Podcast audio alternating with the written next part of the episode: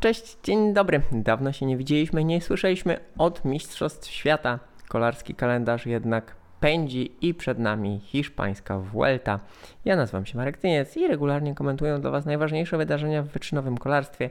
Najważniejszym wydarzeniem w wyczynowym kolarstwie przez najbliższe trzy tygodnie będzie właśnie Vuelta Espania. E, trzeci wielki tour w sezonie, który już od dłuższego czasu nie jest tym trzecim nie jest turem pocieszenia, e, nie jest turem przegranych, nie jest turem walczących o kontrakty. To jest po prostu trzeci wielki tur, e, który jest celem i okazuje się, że faktycznie jest celem, bo to często jest kontestowane. Przyzwyczailiśmy się właśnie, że na Vuelta jadą zawodnicy jako na cel dodatkowy, e, że jadą zawodnicy, którzy coś przegrali, muszą sobie coś udowodnić. E, będę powtarzał to określenie rok do roku, które gdzieś kilka lat temu przeczytałem, że peleton hiszpańskiej Vuelty to jest piracki statek, gdzie mamy zawodników z łapanki, gdzie mamy zawodników walczących o kontrakty, gdzie mamy zawodników, którzy będą zmieniali drużyny, którzy tutaj chcą jechać, którzy tutaj nie chcą jechać, którzy tutaj wreszcie jechać muszą e, z powodów e, finansowych, ambicjonalnych, kontraktowych i różnych innych zobowiązań. Teraz zaczyna to wyglądać trochę inaczej, bo gdy Jonas Winegor wygrał e, Tour de France i zapowiedział, że pojawi się na hiszpańskiej Vuelcie, to pojawił się również komunikat, że ekipa Jumbo-Visma planowała to od początku. Tak to w sumie wygląda y, i jeśli przeanalizujemy jazdę Winegora na Tour de France, to wygląda to tak, że on tam trochę oszczędzał energię, mm, nie szarpał się wszędzie, gdzie by mógł, nie ścigał się z Pogaczarem wszędzie, gdzie by mógł i z innymi zawodnikami, bo miał w głowie ten wyścig. E, no i właśnie już tak z, z grubego C zacząłem od Winegora.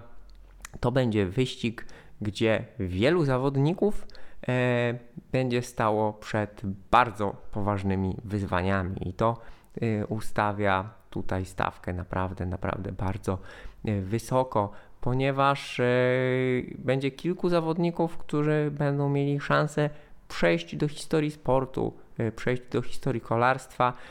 No a takich rzeczy nie dostaje się za darmo i nie oddaje się za darmo.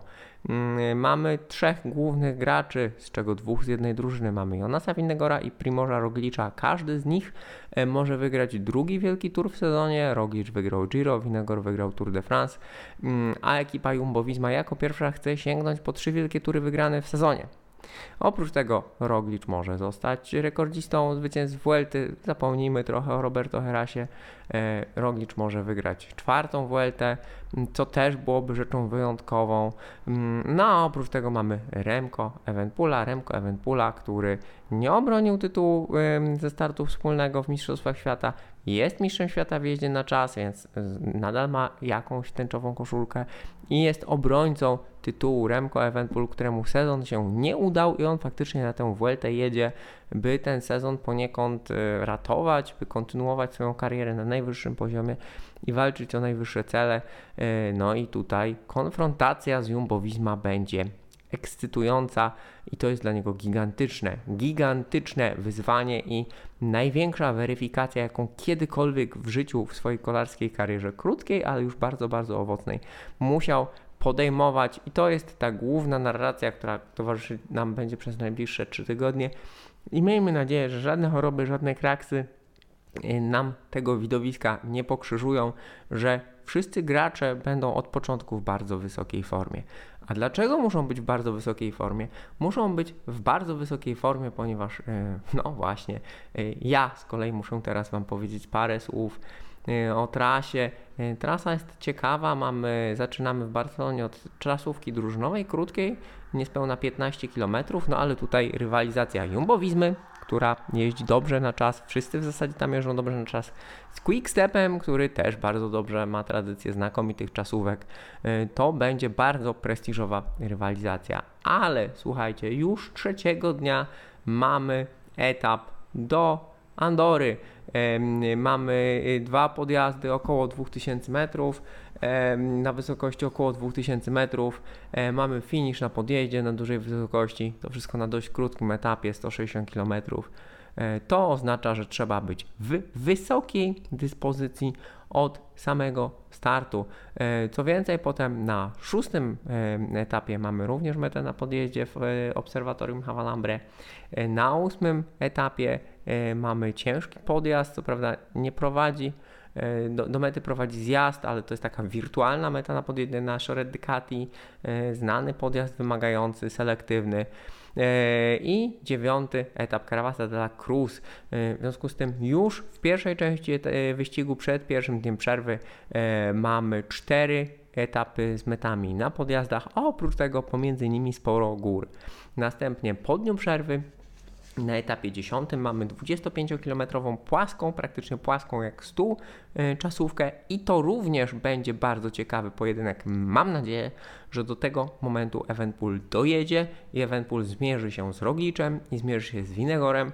Yy, mamy obrońcę tytułu, który równocześnie jest mistrzem świata w jeździe na czas, który na tychże mistrzostwach świata w jeździe na czas e, pokonał E, znakomitych, znakomitych, genialnych czasowców. Tegoroczne Mistrzostwa Świata w jeździe na czas w Glasgow mm, naprawdę to była, e, to, to, to, to, to był kosmos, jeśli chodzi o poziom sportowy, o zawodników, którzy tam zajmowali miejsca w pierwszej dwudziestce.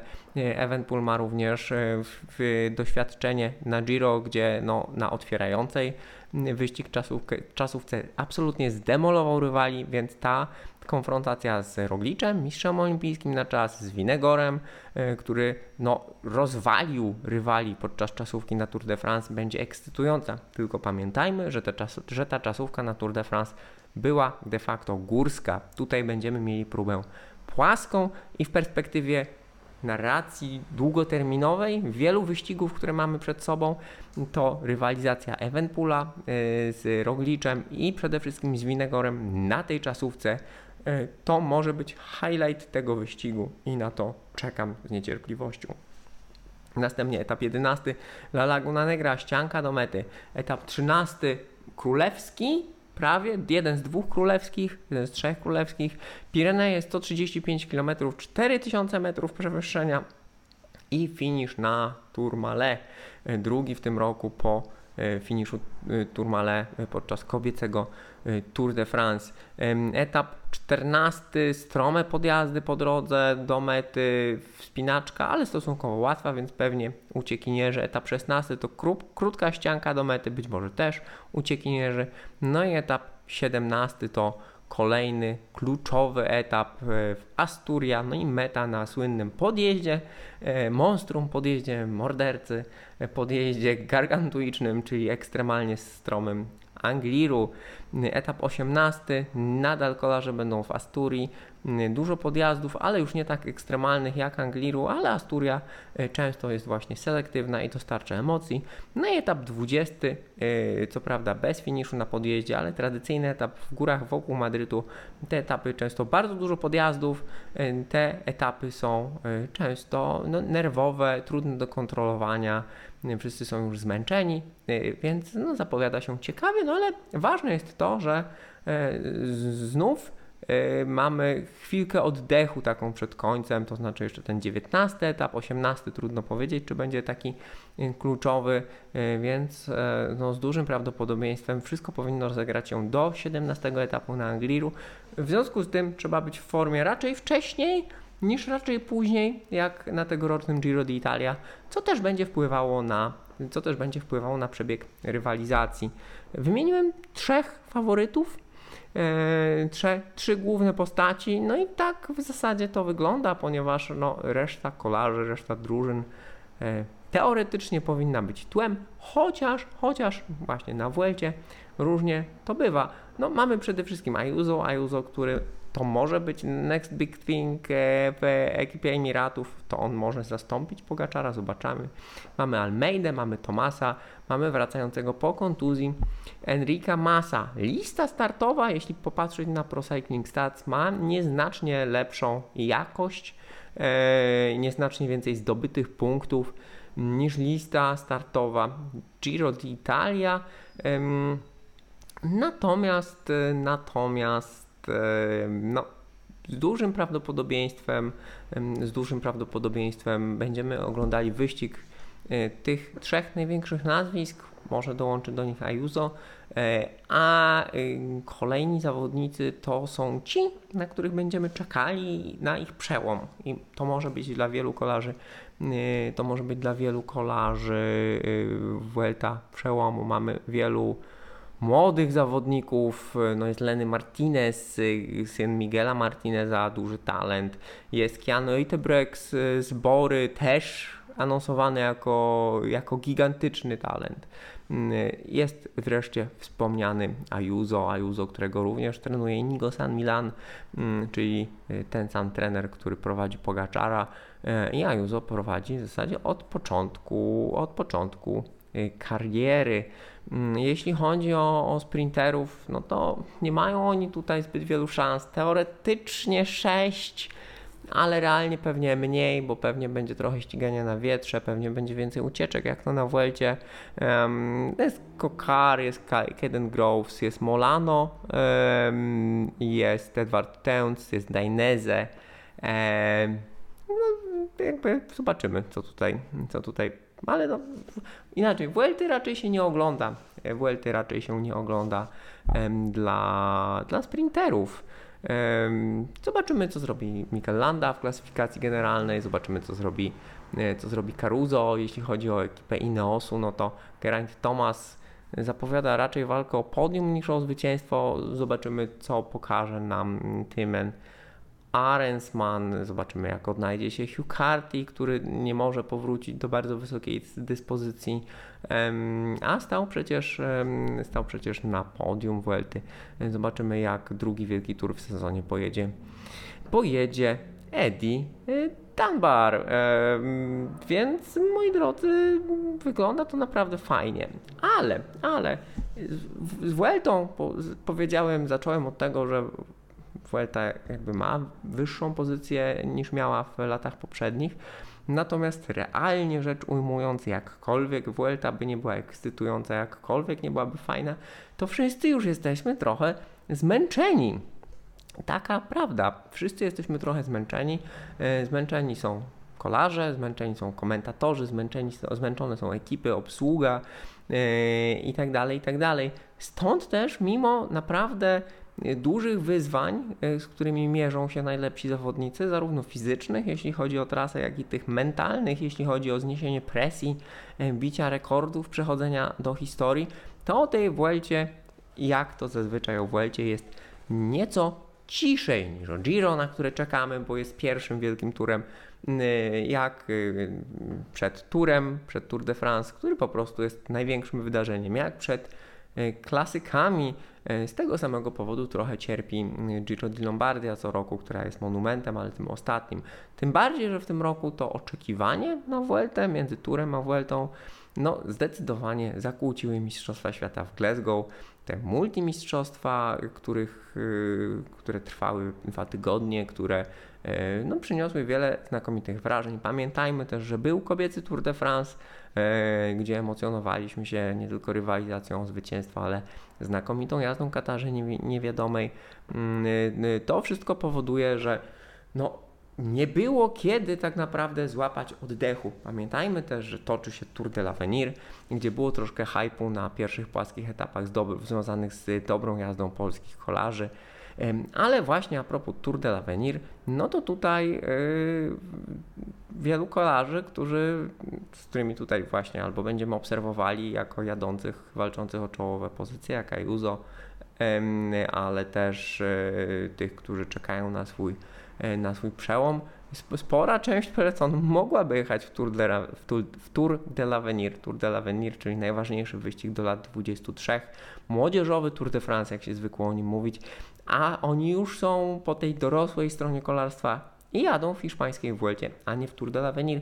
To jest bardzo y, ciekawą obserwacją, którą znalazłem na niezastąpionym blogu The Inner Ring, więc nie, nie będę sobie sam przypisywał tej obserwacji, po prostu to przeczytałem, ale dzielę się tym z Wami, bo, bo myślę, że ta, że ta uwaga jest, że ta uwaga jest jest ważna, bo no właśnie te, te, te, te wielkie gwiazdy anonsowane jako gigantyczne talenty, jak Ejte Broxon ma 20 lat, Lenny Martinez ma, ma 20 lat, Ayuso, Ayuso podobnie będzie miał, będzie miał 21 urodziny 16 września. Zatem, no a sam, sam Remko również, sam Remko również jest młody, będzie miał lat 23 i pół. On jest ze stycznia z kolei, więc w przyszłym roku lat 24. Zatem Zatem to wszystko wygląda naprawdę fajnie.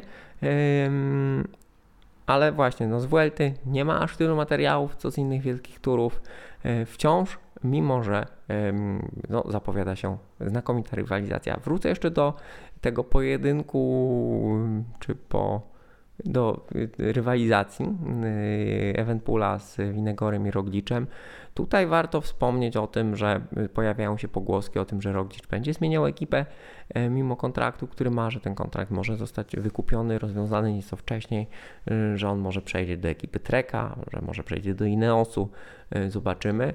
Jakkolwiek ekipa Jumbo-Visma nie forsowałaby Y, swojego wizerunku jako fajnej ekipy z rodzinną atmosferą.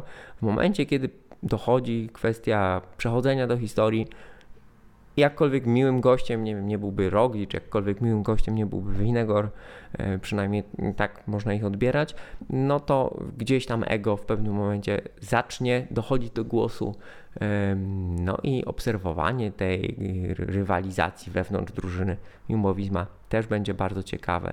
A dla Remko, powtórzę jeszcze raz, dla Remko Evenpoola to jest największe wyzwanie, z jakim mierzył się kiedykolwiek. Remko, który na treningach podobno prezentuje znakomitą dyspozycję. Pamiętajmy, że z Giro wycofał się w związku z chorobą, w związku z COVID-em. Jego performance tak naprawdę spadał już po, po kilku dniach po tej imponującej czasówce. Potem było tylko gorzej.